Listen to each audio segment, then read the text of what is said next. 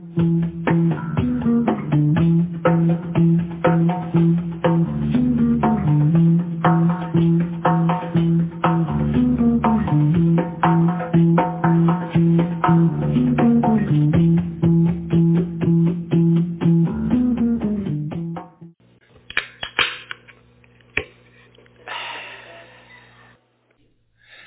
everybody, welcome to Bible study. Good to see you tonight. We're going to take a few moments and pray and then get started with the Bible study. So let's pray. Father, thanks for uh, just presence here. Uh, we recognize, we accept, we glorify, we give you thanks and praise that as we gather in the name of Jesus that you're here in our midst. So we just uh, thank you for being here. We thank you for speaking. We thank you for revealing. We thank you, God, for bringing your peace and your joy and bringing your grace tonight. We ask that your word would be open to us. We pray for the Holy Spirit to apply your word to us, to our hearts, to our lives. we pray, Father, that you would empower our time. Uh, God, I pray you anoint your word as it goes forth. And I pray, Father, that you be glorified through what we do here tonight. And we ask, God, that this would be a time a time of receiving, a time of encounter, a time, God, when uh, we just are able to draw closer to you. I want to see you tonight, God. I give you thanks. We ask these things in Jesus' name. Amen. Amen. If you have your Bibles, we're going to open to Second Chronicles, book of Second Chronicles. You need a Bible, they're located on the tables. Feel free to grab one, use it. And as always, if you need a Bible, uh, you can always feel free to take that with you. We obtain Bibles to give away. Reminder uh, for our podcast listeners that we have an interactive feature with Bible study, and that is through a website at www.speakpipe.com. That's S-P-E-A-K-P-I-P-E dot com slash Monday Night Bible Study, all one word. You go there to that web page, and there's a button that you can toggle, and you can leave us what would appear to be a voicemail. And we'd love to hear from you. Could be just saying hi, or maybe you have a question about Bible study, or maybe you have a comment, or you just want to tell us where you're from.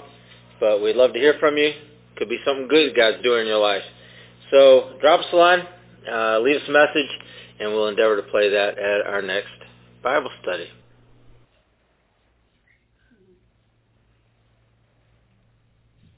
Second Chronicles. I need a volunteer to read verse uh, chapter seven, verse fourteen. Second Chronicles seven, fourteen.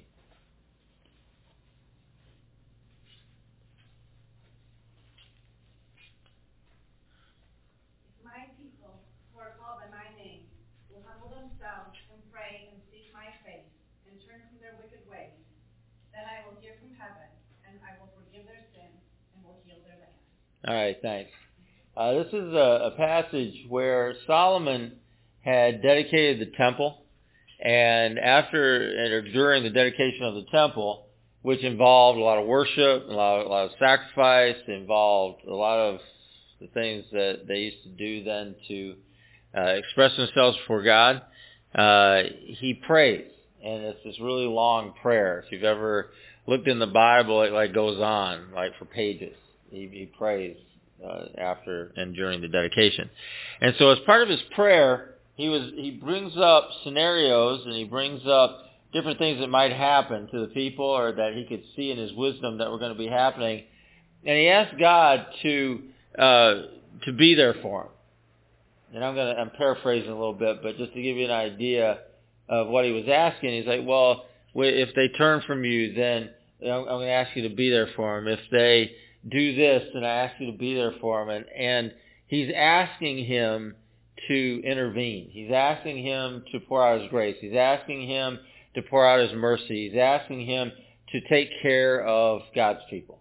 That's what he's doing. And so this passage is God responding to that prayer. Uh, God responded to it in the middle of the night. He appeared to Solomon in the middle of the night and he spoke to Solomon. And this was part of the response that he gave to that prayer. And in the prayer, like I said, Solomon's asking for specific things. Now, if you read this passage, the reason it's worded the way it's worded is because Solomon had worded the prayer the way he worded it. And so God was responding directly to what Solomon had prayed. And so what this response is, is really a revelation of God's grace. It's really a revelation of God's mercy. And it's important because it speaks back to that which Solomon had spoken. And it indicates a certain amount of response. It indicates a certain amount of dialogue that takes place during prayer. Uh, when we define prayer as a church and as a people, as we train people in prayer, one of the things that we emphasize is the idea of dialogue, communication. And it, that this is a two-way kind of a communication. And this is a great example from the Old Testament of that kind of two-way communication. That Solomon had prayed something, he prayed in front of a bunch of people. He prayed in front of the nation. It was this great priestly, kingly prayer that he prayed for the nation, and yet God still responded to that, even though it was this huge public prayer, God still responded to that very individually with Solomon.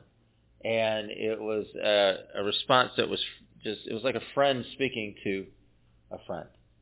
And so I want to reemphasize an expectation that we need to have that as we pray, that it's a dialogue. And I tell this story a lot because it was a turning point for me in my faith. Uh, it was one of the first things that, one of the first jobs I ever had as a Christian was uh, in an InterVarsity Christian Fellowship group that I was a part of. And it was, I think I got this job the first week I went to a meeting. And they asked me to run the prayer meeting, which was fairly safe because no one went to the prayer meeting. and so they asked me to run the prayer meeting, and I agreed to. And so you know, I showed up to the prayer meeting. I think they had them twice a week or something like that. And so I showed up to the first one. I was the only one there. But I had uh, been going to a Bible study at a Lutheran church on kind of my spare time or whatever. And even though that was a really boring Bible study because it was, we were going through the genealogy in Matthew. Jesus' genealogy goes from Jesus back to Abraham. And so we've been studying that for like six weeks. And I'm not even exaggerating. It was like six weeks of studying that genealogy. This guy was combing through every name in the genealogy and explaining who they were and just going to town on every one of these names. Now, I'm a new believer. I mean, I suppose if I heard the teaching now, I might receive it differently. But at the time, I mean, I'm 19 years old. I'm a new believer. I just don't care. All right? And so I'd get up every now and then during the Bible study to wander around so I wouldn't fall asleep. And they had this book table that was out in the lobby and they had all these hippie books and they had all, you know, like Jesus People books and all this stuff on the book table. I mean, literally Jesus People USA books. And so there was one book there, and it, I forget the name of it right a second, but it was on prayer. And I just grabbed it, and it had some hippie scene on the front, you know. Uh, and I don't know if you know what I'm talking about, but it it just had this this distinctly early 70s front on it. And so I grabbed that and I read it. It was like 70 pages. And, and so I read it before the next prayer meeting because I didn't know what I was doing. I figured, well, I need a book or something. And so this hippie book was all about turning prayer time into a conversation. And and that's exactly what they and they gave examples in how to do that. They gave suggestions and all that. And so I just gave it a shot. So you know, so when I first started, like I said, I was the only one there, so I had a conversation. Like it'd be like we're sitting in a circle and there's an additional person there and we're all conversing. And so after a while another person came and then they were conversing and then we were talking to each other, we were talking to Jesus, and then another person came and then we were talking to each other, we were talking to Jesus, and pretty soon over time, and it wasn't that long, but it was over time, word got out that something weird was happening at prayer meeting, and so the leadership showed up to see what weird stuff was happening, what hippie stuff was happening at the prayer meeting. And so, and so we just did the conversational thing, And I mean, it just caught on. People were just really into it. Because really nobody knew how to pray. We'd all been brought up, or they had all been brought up in church, you know, like from the time they were little and they'd been part of youth group and all that stuff. And so they had a certain model of prayer, but they really didn't know what they were doing. And I didn't know what I was doing for sure. Because I missed youth group and I missed a lot of the stuff that would have taught me how to do that. And so this was all I had. So let's try this. And so we were doing it. And, uh, and it was revolutionary to me. And, uh, I, I just, I share that and I've shared that before and I'll likely share it again. So forgive me. But it was revolutionary for me, uh, in, in, in what I understood prayer to be. And so I began to look at the Bible a little bit differently too, and then things like this would open up to me. Like what? Like what? Like Solomon. He's saying this prayer, but God's responding to that. It's a conversation. But I'm recognizing it as a conversation. Because I have an expectation that's how God works. I have an expectation that how, that's how God does things. And so we've got this conversation that's going on, and this response is part of that conversation that God was having with Solomon. And, and there's a lot of good truth in it. There's a lot of good things about it. There's a lot of good things that you can take out of it. And I've heard plenty of sermons on this verse because, I mean, people love this verse. The church loves this verse. And I've heard guys talk on it, they've talked about revival, they've talked about reformation, they've talked about a lot of things, uh, about changing things, changing what's going on in, in the country, whatever. But that's what they talk about. But the verse is really a lot more personal than that. And I'm not saying there's not some general truth in it, because there is. We're going to look at some of the general truth. But the verse in and of itself, the way that it's written and the, and the way that it was intended from the very start was very personal. And it was between Solomon and, and God. And God back to Solomon in their conversation. And so we get this opportunity to eavesdrop on their conversation and hearing what God said. And so we take hold of that. So I hope that gives you a little bit of context as to where this comes from. And and why this is here in this spot, in this place. You can find it another place in the Bible, but it, it's it's in this spot, in this place, because it's a it's a direct response to something that Solomon had prayed. It's part of their conversation. Now, during the dedication of the temple, God sent fire and I don't know if you remember all the story about the dedication of the temple, but God sent fire and consumed the sacrifice. And and there, there was a, a glory that came over the temple, and God assured His presence there. And and so Old Testament wise, you look at that because this is Old Testament, and Solomon and temple, it, that that that was where God was going to dwell, and He assured them of that that this was the place of sacrifice, right? The temple would be the place of sacrifice, and this is the place where God would dwell. And the reason that's important that we understand that is because that's Old Testament. New Testament wise, we're the temple. And so understanding what happened with the building temple what happened with the old temple is important because it helps us to understand who we are. It helps us to understand our identity in Christ. It helps us to understand our identity as the dwelling place of God, as the dwelling place of the Holy Spirit. It helps us to understand that more than just a building, uh, God really doesn't, in, in the sense of what we're talking about here, doesn't really care about buildings as much as he cares about you. You know, we've had opportunities as a church to buy a building. And I, I, I'm resistant. I've been resistant from the very beginning. Because it's a natural order of things that you start a church, you rent for a little while, then you buy a building. That's what you do. And, you know, it's been, what, 20 years later, we still haven't bought a building. It was not because they haven't come up for sale. And it's not because there hasn't been buildings that have been offered to us even. But it's because I'm resistant to that because the church isn't a building. And the temple of God isn't a building. And what we need is a meeting place. And what we've needed from the very start was a meeting place. And, and there was something powerful about the days when we were a little bit nomadic as a church. Because you'd think, well, we're, we're meeting in all these different places. I mean, how's that work? It worked great. We grew during that time. There, was, there wasn't any hindrance to the work of God by moving around a little bit.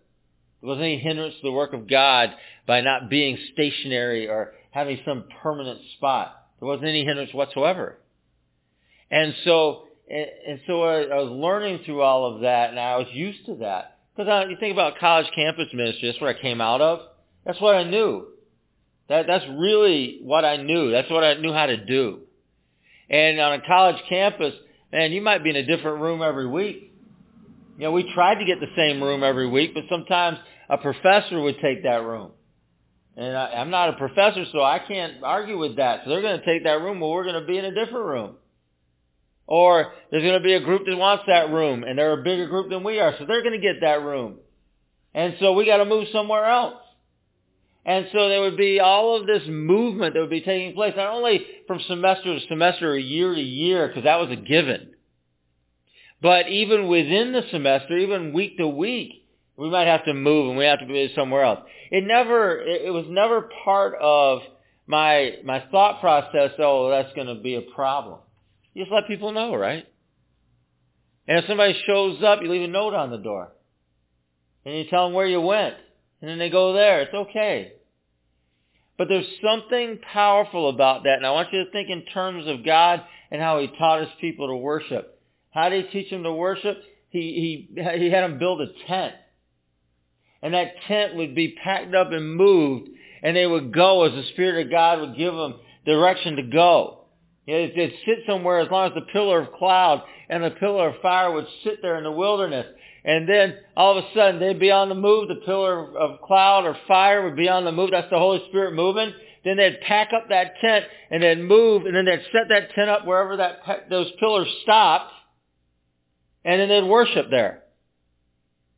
And when they would start to get on the move again, they'd pack them up, go somewhere else, and then they'd worship in the new place. And it was interesting to me that that was the original way that God was teaching them as a people. You know, gaining their identity as a people as they moved across the wilderness toward the promised land. He was teaching them this, this lifestyle of movement. And that his dwelling place was a tent. And all through, like the, you look through all of the, the, after the Moses and after they conquered the promised land, Joshua, and you look at all the kings, and you go through all the judges and everybody that they went through, even through David. When David was king, there was still a tent that was set up in Jerusalem. That's where they met God. And so when the Bible transitions uh, through Solomon into this building, and and that became whatever would be the temple. That that even that would not be permanent. And we know that that temple was destroyed. Then they built another one and that one was destroyed. And they built another one and that one was destroyed. And the Bible tells us, and we'll look at this in a little bit, but the Bible tells us in 1 Corinthians 6.19 that we're the temple. Or in 1 Corinthians 3.16 that we're the temple. And so we need to begin to understand what that means. You think dwelling place of God? Good. You think presence of God? Good. You think power of God? Good. You think revelation of God? Good. Here's some things you don't think about. Sacrifice. Yeah. Because that's part of the temple. And, and so we begin a, a broader understanding of our identity in Jesus by understanding that. And so he starts off the, his response to Solomon. It's like, if my people, and the, that word if is huge there. That's a huge word in that if. If my people. Okay, so there, you ever take logic, anything? Like if P then Q kind of stuff? Nobody? Yeah, somebody? All right, so logic Uh, deductive logic is if something, then something. All right, that's the simplest form. And they usually use the letters P and Q for that. So, um, uh, so if you, let's say a simple logic equation, if A equals B, and if B equals C, then what can you conclude from that? A equals C. So that's your conclusion. That, that's a logical conclusion. That's a simple if-then logical statement. Right? So what you have here is a, a logical statement beginning. You have an if in this, and then you have a then in this. So if, this is the if part that he shares here, if my people. Now, who does he mean by his people? Well, they're identified in the verse. His people are identified in the verse. He explains who his people are. In other words, if my people identified as those called by God's name. And, and so what that's just a fancy way of saying, if those called by God's name, those called by God's name is a fancy way of saying uh, those who are dedicated to me. But if those who are dedicated to me, and we'll stop right there. So let me look at Romans 12, 1 and 2.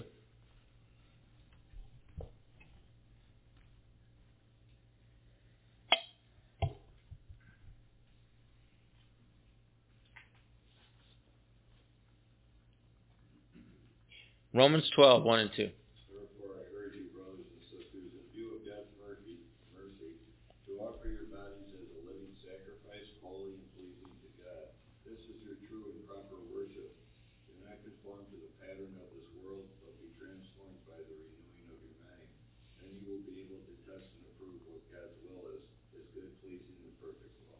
All right, so here's an example in Romans chapter 12 of a function of the temple now as a function of us. All right, there's a perfect example of that. And so what you read in Romans 12, 1 and 2, that he urges them to present their bodies as what? Living sacrifices.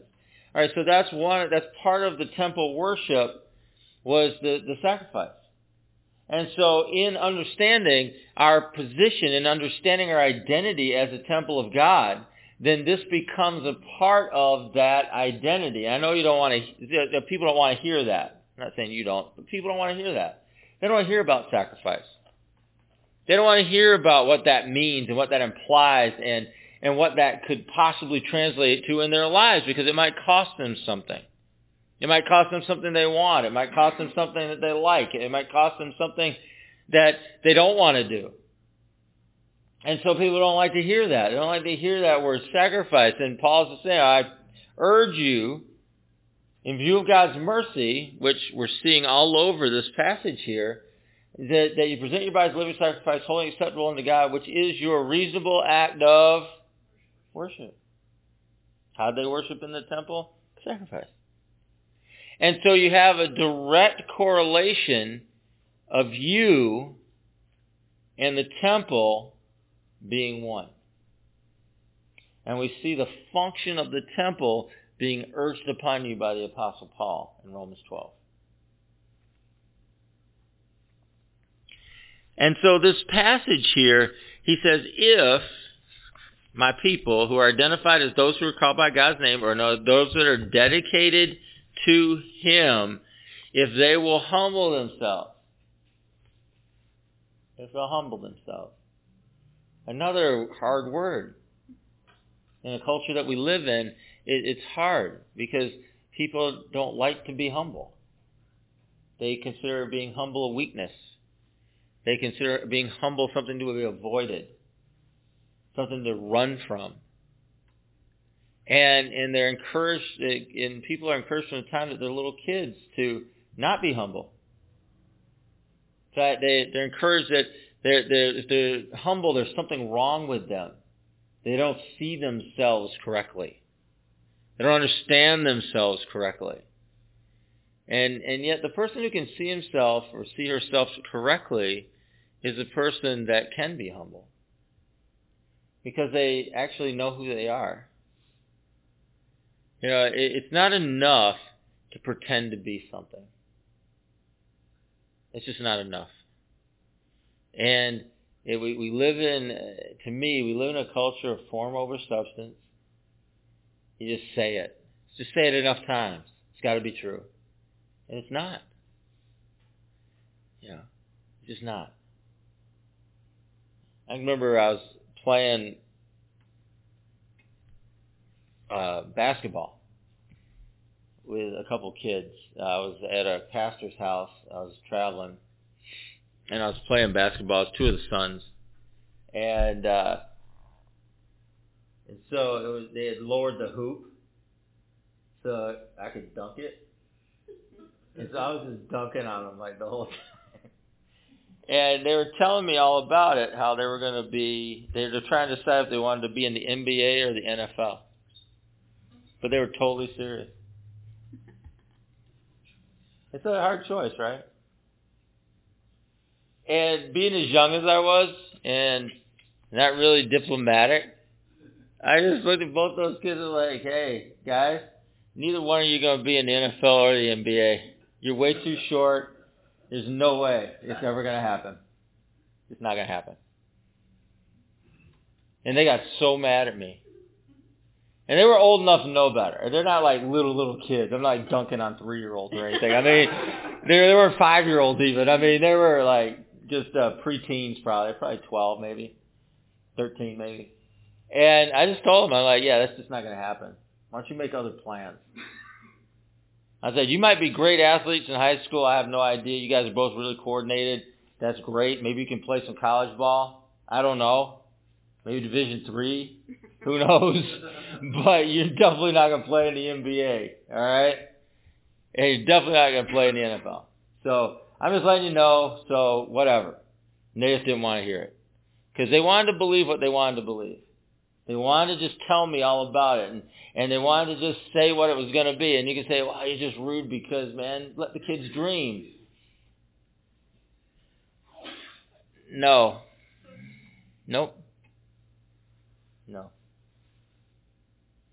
No. And and and I just all I'm trying to say through that is this. And you can think I'm wrong about this or whatever you want to think about it. We live we live around a bunch of people that have been dreaming their whole lives and doing nothing. Okay? Because if you just say it enough times, it doesn't mean it's going to happen. If you want to pretend that you're this or that, doesn't mean it's going to happen. The Bible tells us that the first, if you if you obtain wealth slowly and incrementally, the wealth will last with you. If you obtain wealth all at once, you're bound to lose it. Anything that's worth anything is earned and gained slowly and in increments. And all I want to say about that is that in this life, I mean, you know, there used to be an old joke. How do you get to Carnegie Hall? Anybody know the answer? Practice. Yeah. Yeah. So if someone's willing to put in the time, they're willing to put in the effort, and they have the talent, well, awesome. Get it done. Get it done. If someone's willing to put in the work and they want to be an engineer, get it done. I'm all for it. Someone wants to put in the work, they want to be an architect, good. I'm all for it.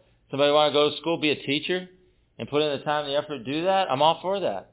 Somebody want to put in the time and the effort to do, and you can name off so many things that are open to us because we live in a place of freedom, right? And a place of liberty. And if you work hard enough, you can do that. Seriously.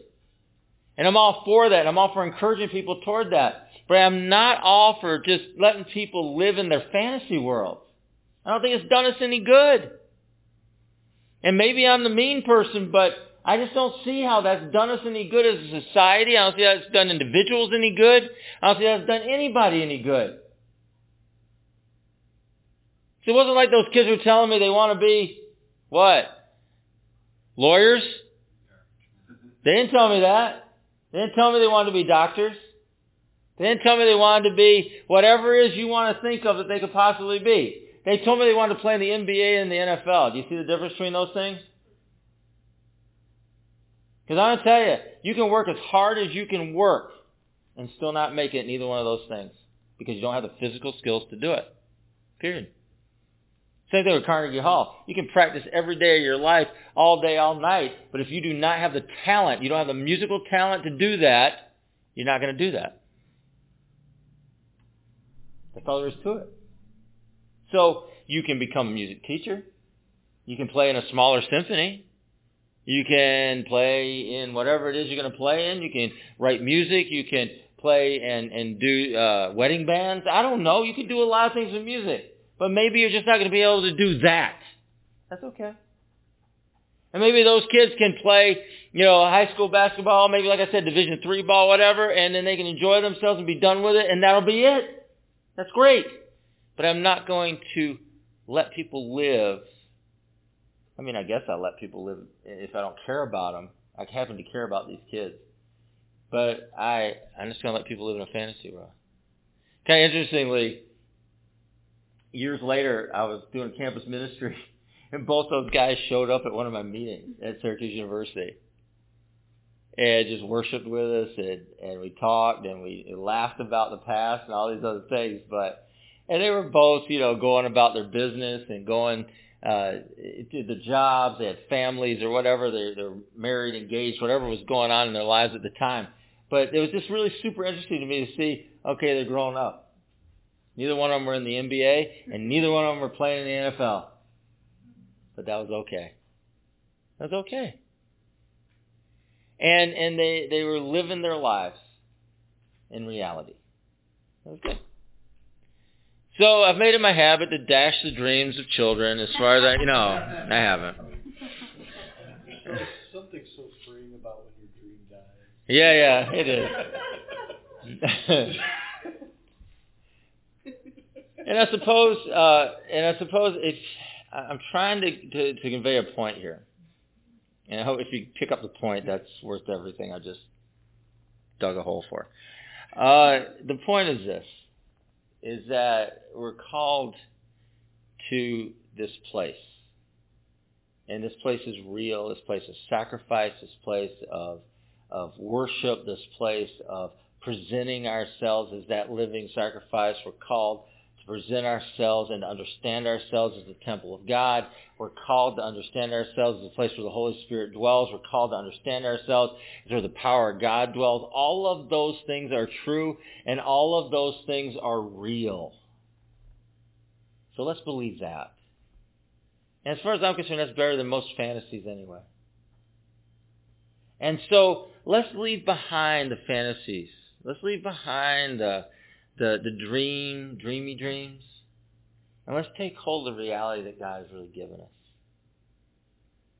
And, and so I want to share that because I really believe that we've allowed for, as a society, way too much dream, way too much fantasy. And you meet people every day living in a fantasy. You do, whether you realize it or not. You meet people that think things about themselves that just are not, absolutely not true. They were never confronted. They were allowed to continue believing whatever it is they wanted to believe. And now they're adults who can't function, at least not very well, and not at a high level in society because they're constantly fighting reality in their minds. Let's not be that. So God is speaking through Paul to the church, telling them they need to humble themselves. So there's a reality to life. And we humble ourselves because we recognize that it's God. We recognize that what have we done? Well, it's God. What have I ever done that's great? Well, it has to do with God. And finding ourselves in that kind of a humility. I mean, Jesus could have been prideful, right? He's running around healing all these people, raising the dead, miracle signs, wonders, all this stuff that's taking place. He's got thousands of people following him around. They all love him. Isn't that, isn't that a ripe kind of environment for pride? Well, sure it is. But he chose not to live that way. And that was reality. I mean, he was actually doing all those things. He wasn't just talking about them. He was actually doing them. And so that was a reality that was taking place. Well, you think about that, and you think about how God had, had anointed him And he went about doing all those awesome things, but he still chose to live in humility. And so the word to us, the word to Solomon, and Solomon needed this word. It was like, if my people who are called by my name, in other words, who are identified by me, if they will humble themselves. And there's a phrase used in God's response, uh, part of God's response, and it was a phrase, it's only used in this part of Scripture, it's called the house of sacrifice. So, so God declares his temple as the place. But he still declares that now, the house of sacrifice. It just has to be you, your body, who you are, presenting yourselves as living sacrifices, holy and acceptable to God, which is a reasonable act of worship. That is you. And so the house of sacrifice is now in me and now in you. Let's look up a few verses. 1 Corinthians 6.19.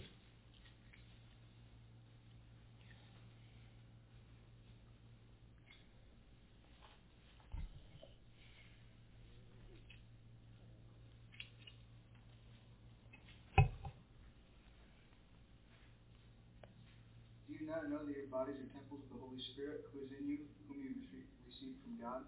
You are not your own. Thank you. How about 1 Corinthians 3.16? Don't you know that you yourselves are God's temple and that God's Spirit dwells in your midst? Thanks. How about Luke 4.18?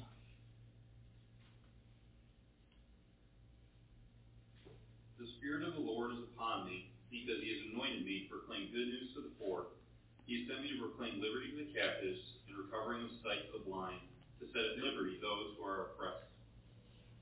And so Jesus, even in his ministry, as he's declaring, this is my ministry, this is what I'm going to do, he recognizes and he gives verbal recognition to the Holy Spirit on him. You know, Acts 10:38, which I quote all, I used to quote all the time, still do quite a bit, but in the explanation of Jesus and his ministry, it says how God anointed Jesus of Nazareth with the Holy Spirit and with power. And he went about doing good, healing all who were oppressed of the devil because God was with him. And so you see that Acts 10:38, and then you look at Luke chapter 4 and verse 18, and you understand where's the dwelling place of the Holy Spirit? Well, it's in Jesus. What does that mean? Well, he goes about doing miracles. That's just a fact. And so you get to Paul writing to the Corinthian church, and a couple places through there, he's talking about how, okay, well, this is, you're the temple. What does that mean? You're the dwelling place of the Holy Spirit. Well, what does that translate into you? Well, I don't know. That's up to you, right? What could it translate into you? Miracles, signs, wonders, power of God flowing? Yeah. Because that's how it translated into Jesus. And but, but we find ourselves in a position where it's like, well, that's probably going to require a lot less of us and a lot more of him, right? We call that humility, being humble. That I, I will, I will reduce, I will diminish if he will increase. You know, so as he increases in me, I diminish, and therefore I'm ripe and I'm open and I'm ready for those kind of miracle signs and wonder type stuff to take place. Or not. Because for so many people, it's like, well, I'm temple of the Holy Spirit. What does that mean? It means I eat right. What? What? Used to be a big sign. I used to work out at the YMCA. There was a big sign uh, right above where all the workout machines were. It says, your body is a temple. That's all it said. So it's kind of a weird interpretation of this verse or whatever. Your body is a temple. So make sure you exercise and eat right. Well, that's not what we're learning tonight.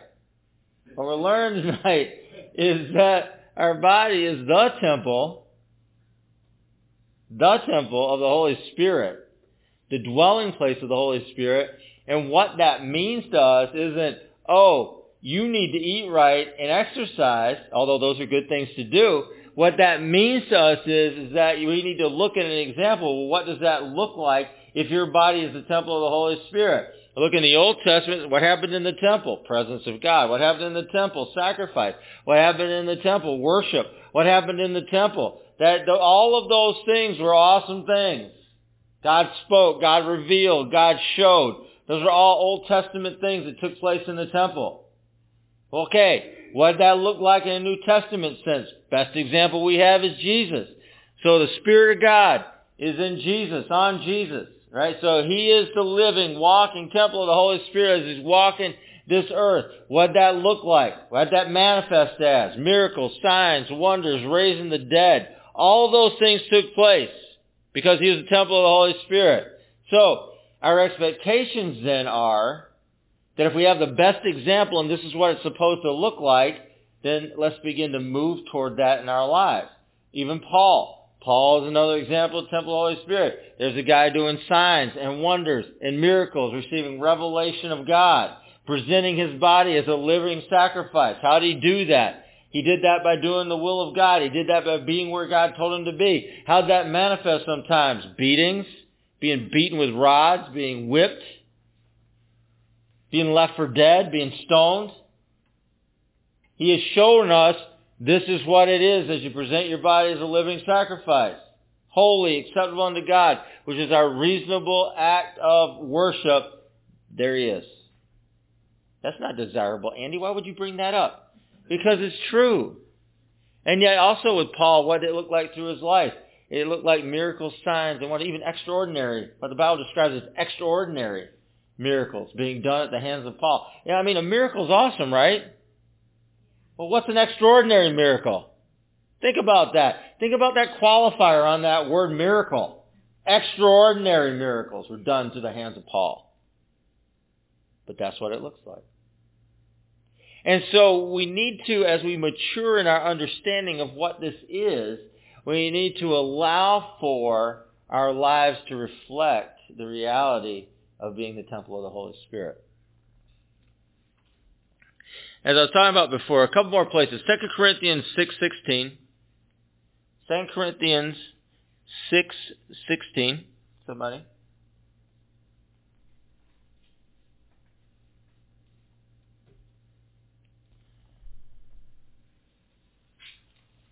Oh, out loud, please. Thank you. what agreement has the temple of God with idols?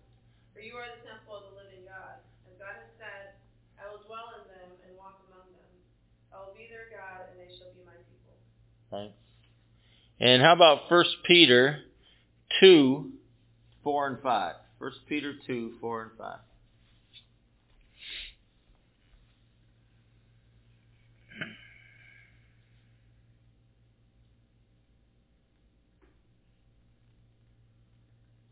As you come to him, the living stone, rejected by humans, but chosen by God and precious to him. You also, like living stones, are being built into a spiritual house to be a holy priesthood, offering spiritual sacrifices acceptable to God through Jesus Christ. All right. And so there, if you unpack that those verses, which I'm not going to do right now, that also begins to describe not only the process of how we're being built and what that looks like and what that process looks like, but also some of the reason for as we're being built into that house of God uh, together. And as individual dwelling places of God, God's drawing us together. He's drawing me together with you. I'm the temple of the Holy Spirit. You're the temple of the Holy Spirit. We're being drawn together as living stones, building a house that God is building. Right? So we need to engage. If my people, called by my name, will humble themselves and pray. As I said before, prayer is interactive, prayer is engagement, prayer is communication. It's our primary means of communication. The Bible is not our primary means of communication. Prayer is. Uh, whole churches have been built on a single gospel or a piece of the Gospel of John. And somehow, some way, they managed to grow and become an actual church doing evangelism and reaching other people for Jesus without a whole Bible. But they could pray. And they could worship. So we're called to engage. And to take the time to engage. If every conversation you ever have with somebody is you talking at them for a specified amount of time, that's annoying. Can you imagine? Somebody comes to your house, knocks on your door, you open the door, and they yell at you for like two minutes and then turn away and go away before you say anything? Would that be annoying? That'd be annoying to me. Or even people walk up to you on the street, just talk at you for a minute, and then turn around and leave.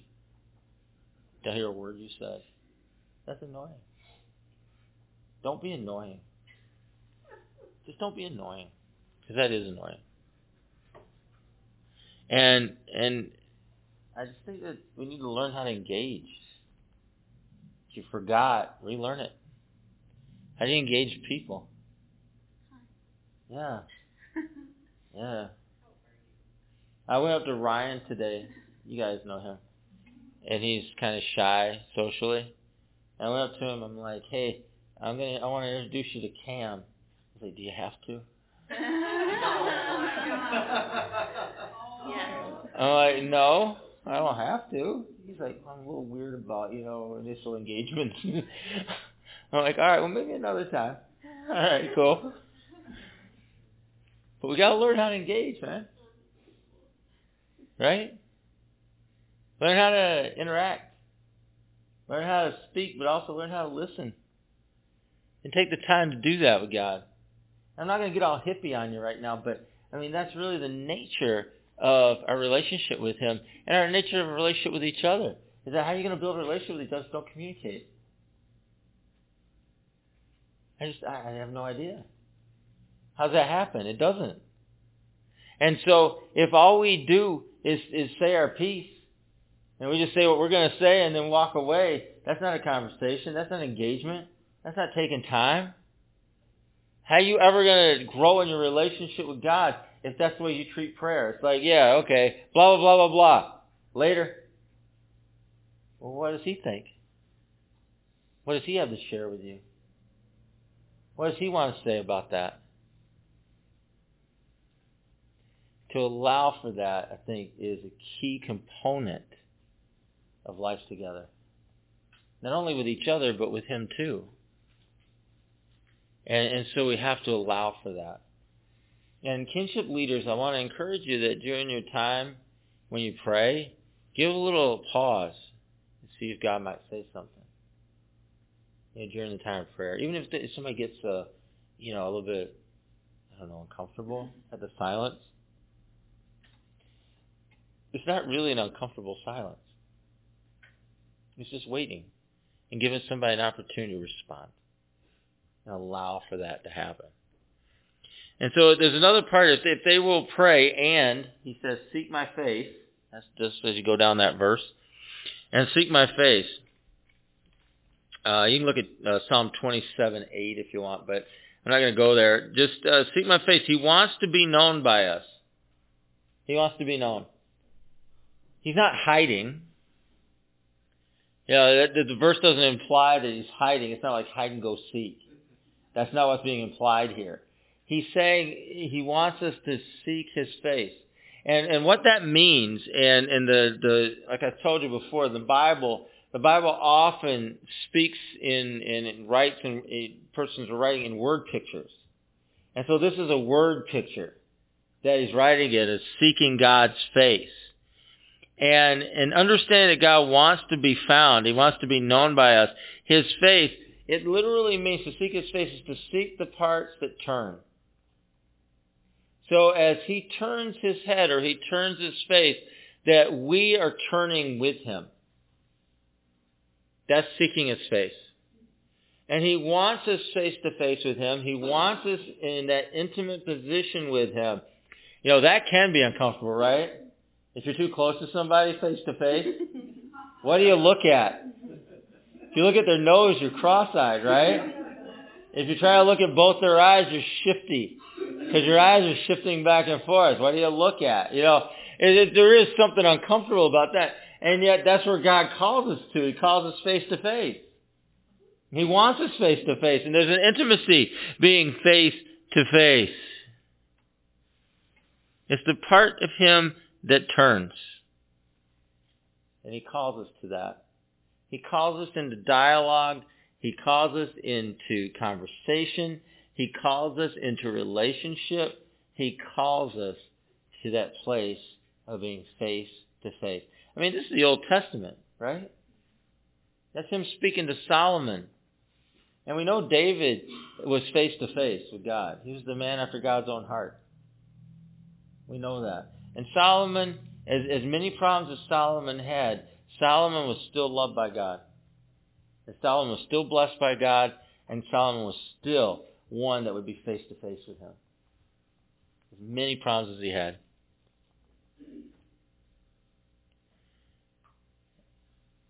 And so as we're face to face with God, he then enters into the last part of this instruction.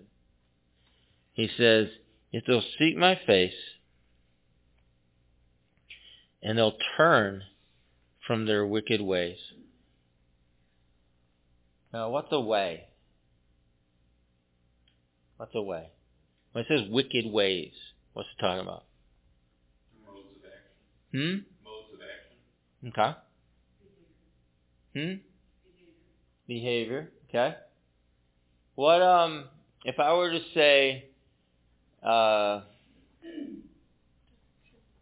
it could be a direction, right?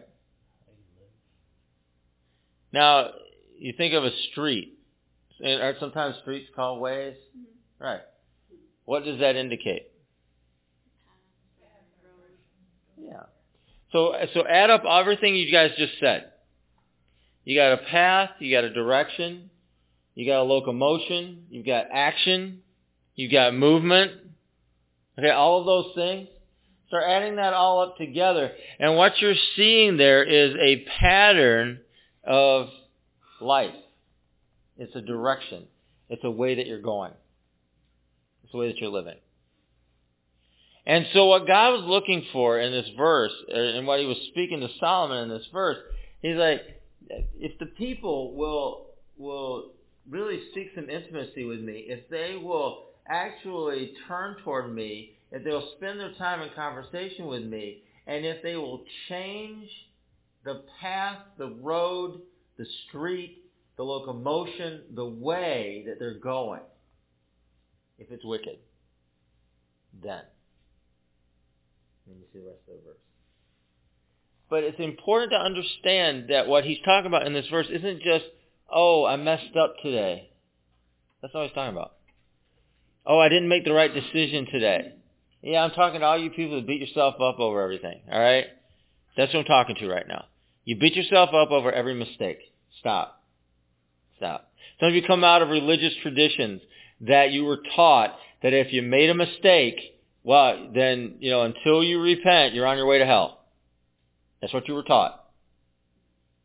And you, the, what, that negates the grace of God, that negates the mercy of God, that negates all that Jesus came to tell us, that negates everything that we see throughout the New Testament, that negates even things from the Old Testament, it just negates who God is. That's not who God is. What you see with God is something like this passage here. And the idea behind this passage is that there'd be people that would have chosen a life of wickedness. In other words, they chose to, to live this life of wickedness, and so they set their life on a particular way, a particular path, a particular road, and that they are exercising and actively involved in that wickedness as they just go down this road that they've chosen for their lives. You see how that's different than I messed up today? A little bit? You understand? And the reason that's important is because even those people, and I say even just for your sake, but those people that have chosen that road for their lives, God spoke to Solomon in the middle of the night. He's like, if they will turn from their wicked way, their wicked practices, their wicked ways, the stuff that they're doing over and over and over again, if they will turn from that, then, then. So he's not talking to, I, I didn't get it right today. He's not talking to, I fell asleep during prayer last night.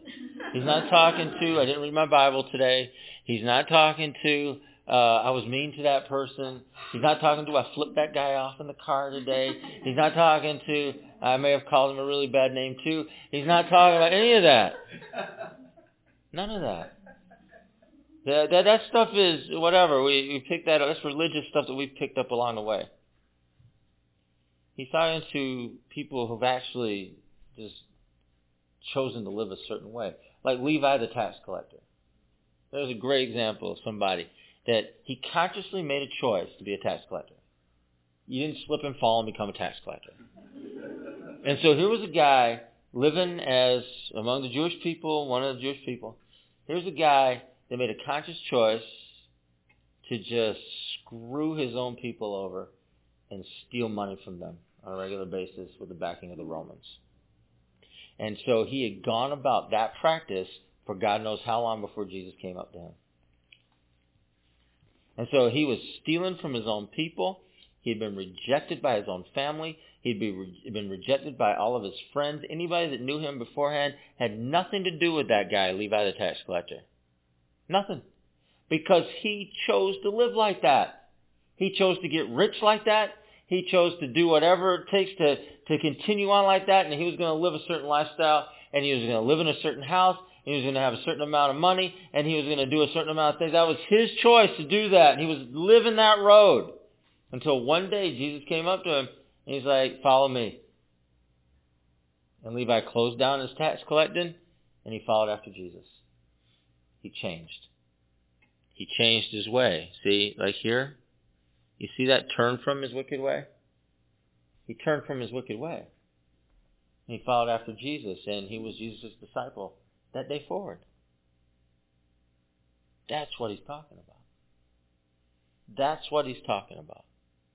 And so if my people, in other words, those that are identified as being called by my name, those that are dedicated to me, if they will humble themselves, they'll be the house of sacrifice, a living sacrifice, holy and acceptable to God, which is a reasonable act of worship. If you recognize who you are as a dwelling place, as the temple of the living God, if you'll pray. In other words, communicate, engage, listen, talk, share, hear, if you'll communicate and engage, and you will seek intimacy with God, face to face, not hiding anything, not turning away, just face to face. I see you, you see me for who I am. Now we only see what He reveals to us, but He sees us for who we are. We're getting in His face. If you'll do those things, and if you happen to be on the wrong road, you'll go a different direction. Then, what does he say here? I hear you. You can be assured of these things. Remember if, if A equals B and B equals C, we had a couple ands in here, then A equals C. So this is what you can be assured of. God hears you. God forgives you. And God heals you. Not only does he heal you, but he heals things around you too. You become an agent of healing for those around you. And I have talked to lots of Christians that have been in, you know, situations where they've been at a certain job, and God will bless that place of business because they work there. Period. Nobody knows that. Nobody recognizes that except for maybe the person that's working there. And they just see the blessing of God all over that place, and it's because they're there. God heals. God brings blessing to those that are even around you. You can be assured of that. So God hears, God forgives, and God heals and uses you as an agent of healing for those that are around you, whether actively or passively. And this is the last verse. I'm going to have you open up to 1 John 1 9. And this is kind of the New Testament version of this verse. 1 John 1 9. That's where we're ending up. We confess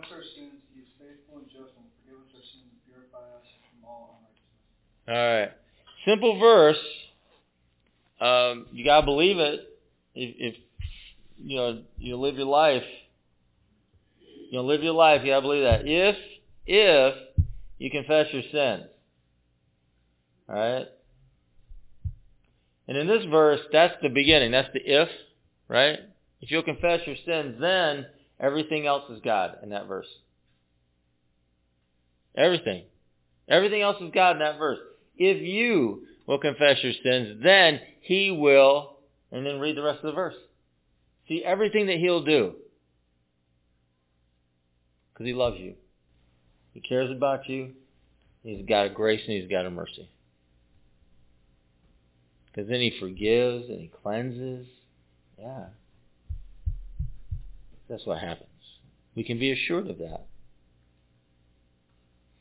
You know, you, ever wonder if God forgives you when you confess your sins? Don't. Because he does. It says it right there. Can God even forgive you? Yeah. You're included in the verse, right? We're all included in that verse.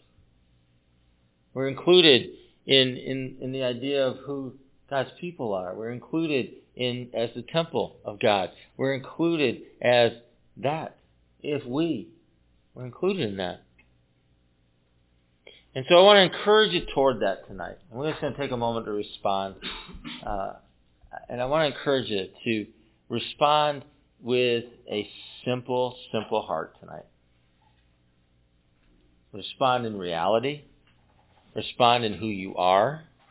Respond in the truth. Just respond where you're at, too. Not where you want to be, and not where maybe where people think you are, but where you actually actually are with God tonight. So Heavenly Father, I pray for us, and I ask that uh, we would just come before you and seek your face. That we would find ourselves uh, looking in, into you and into your face tonight with nothing to hide. Because there's nothing that you can't see. There's nothing you don't see in us. There's something. There's nothing you don't know about us. There's nothing that surprises you. There's nothing that shocks you. There is nothing that uh, we've been successfully able to hide from you ever. And so we just look at you face to face tonight, knowing that there's something freeing about that. And I pray, Father, that we would allow for the work that you want to do in us, the work of growing us and the work of maturing us. I pray, God, that we would allow for your Holy Spirit to challenge us. I pray for you to allow for your Holy Spirit to change us tonight.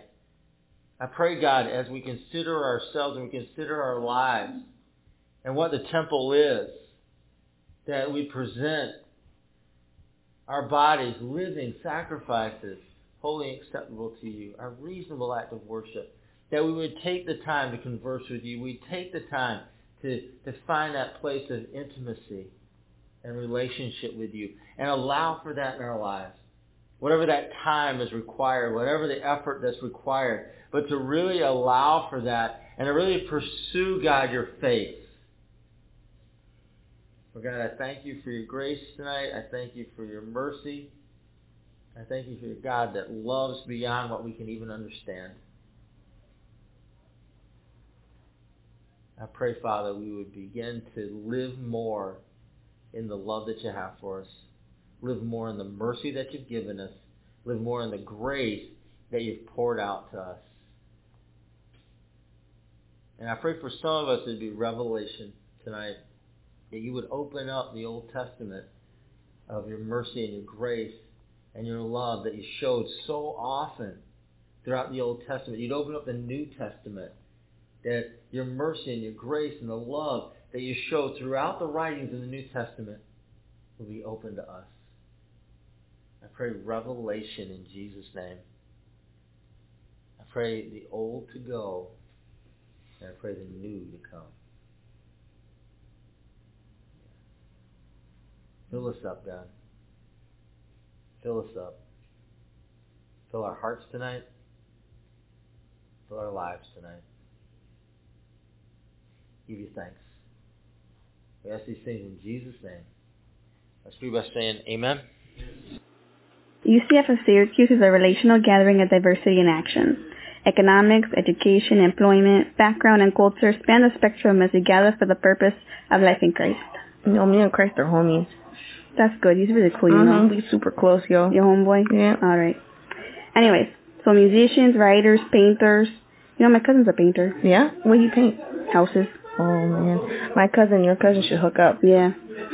So yeah, painters and other artists express their work through the body of life of the faith community, like the comunidad. Yeah, so there's a lot of people. Yeah. No. Started in 1997. That's a long time ago, yo. That's back in the day. That was before I had my eyebrows tattooed on and I remember that. Mm-hmm. Yeah. As an outgrowth of chaplaincy of Syracuse University, UCF continues to gather in the Westcott neighborhood of Syracuse. Oh, me and my homegirls, we walk up and down there all the time. I know that's our hood. Mm-hmm. So it's in Syracuse, New York to share the love and hope of Christ. Again, we, we homies. You know, yeah.